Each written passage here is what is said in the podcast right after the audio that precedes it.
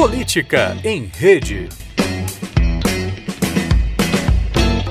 Os debates sobre gênero e política nunca emergiram com tanta força desde a redemocratização como na campanha de 2018. Pautas feministas e antifeministas estão em tensão na cena pública. A imagem de mulheres sendo mobilizada em vídeos de campanhas com muita frequência, assim como são vários os discursos direcionados para as eleitoras a partir de pautas que atingem diretamente suas vidas. Os estudos de gênero e política trazem muitas contribuições para entender esse cenário. Gostaria de falar de alguns pontos, mas antes precisamos conhecer o cenário de candidaturas a partir dos dados divulgados pelo Tribunal Superior Eleitoral. Segundo o TSE, se somados todos os cargos em disputa em 2018, temos apenas 31,31% de mulheres. Das 199 candidaturas para governador, apenas 29 são de mulheres. Temos apenas duas presidenciáveis mulheres, Marina Silva pela Rede e Vera Lúcia pelo PSTU. A maior porcentagem de mulheres está na disputa para deputado estadual. Esses dados mostram que estamos longe de falar de uma paridade de candidatura entre homens e mulheres. Para entender esse cenário, algumas reflexões dos estudos de gênero são importantes. A primeira delas é a construção histórica das relações de gênero.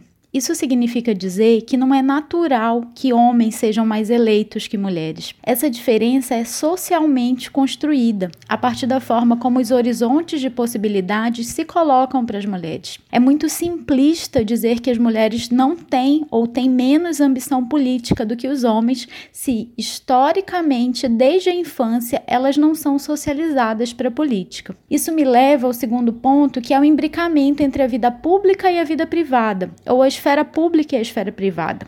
É impossível entender a forma como a vida pública se organiza sem entender quem está responsável pelos processos de reprodução social. Para um homem estar candidato, cumprir sua agenda, a gestão de sua vida pessoal, doméstica, familiar, provavelmente fica aos cuidados de uma mulher. Quando as mulheres se tornam candidatas, esse peso ainda as acompanha. Os estudos como os da professora Marlise Matos, lá da UFMG, têm mostrado como o tempo é uma variável importante para entender a dedicação de homens e mulheres à política. A responsabilidade pelo cuidado é uma barreira real que se coloca desde os horários que os partidos marcam em suas reuniões, convenções, até o incômodo que as pessoas têm com a Manuela Dávila, por exemplo, amamentando sua filha no plenário ou na Câmara, né, plenário da Câmara ou nos compromissos de sua agenda de campanha.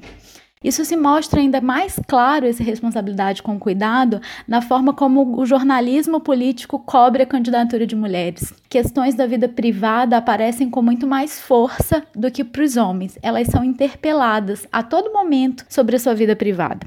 Além disso, historicamente as mulheres também não têm sido as apostas de seus partidos, especialmente no que diz respeito ao investimento de recurso. As mulheres com frequência não são as cabeças de chapa e não têm o um investimento partidário institucional como têm os homens. Isso me leva a um terceiro ponto, que é o impacto das cotas eleitorais existentes no Brasil desde 97, aprimoradas em 2009. Embora seja uma conquista importante, os dados desse ano das candidaturas já mostram que é preciso fazer mais.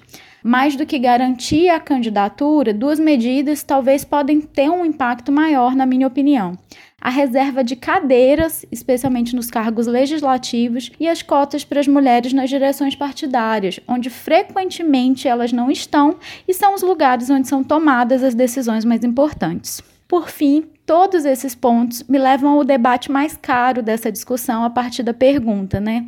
Apenas ser mulher basta? Essa é a relação entre representação descritiva e representação substantiva. A teoria feminista tem discutido criticamente que, além de ser mulher, é preciso estar preocupada substantivamente com pautas relacionadas à ampliação dos direitos das mulheres, especialmente pautas feministas. No, no, cenário eleitoral de 2018, além de candidatas identificadas com pautas feministas, muitas delas dos partidos de esquerda, de candidaturas coletivas, temos também uma gama de mulheres, em especial na disputa para a Câmara e Assembleias Estaduais, com pautas alinhadas ao conservadorismo crescente no Brasil. Vai ser interessante acompanhar quais dessas pautas serão eleitas em uma eleição em que valores morais e políticos, pautas que sempre foram consideradas de foro privado, emergiram com muito vigor. Eu sou Raíza Sarmento, professora de Ciência Política da Universidade Federal de Viçosa. Política em Rede.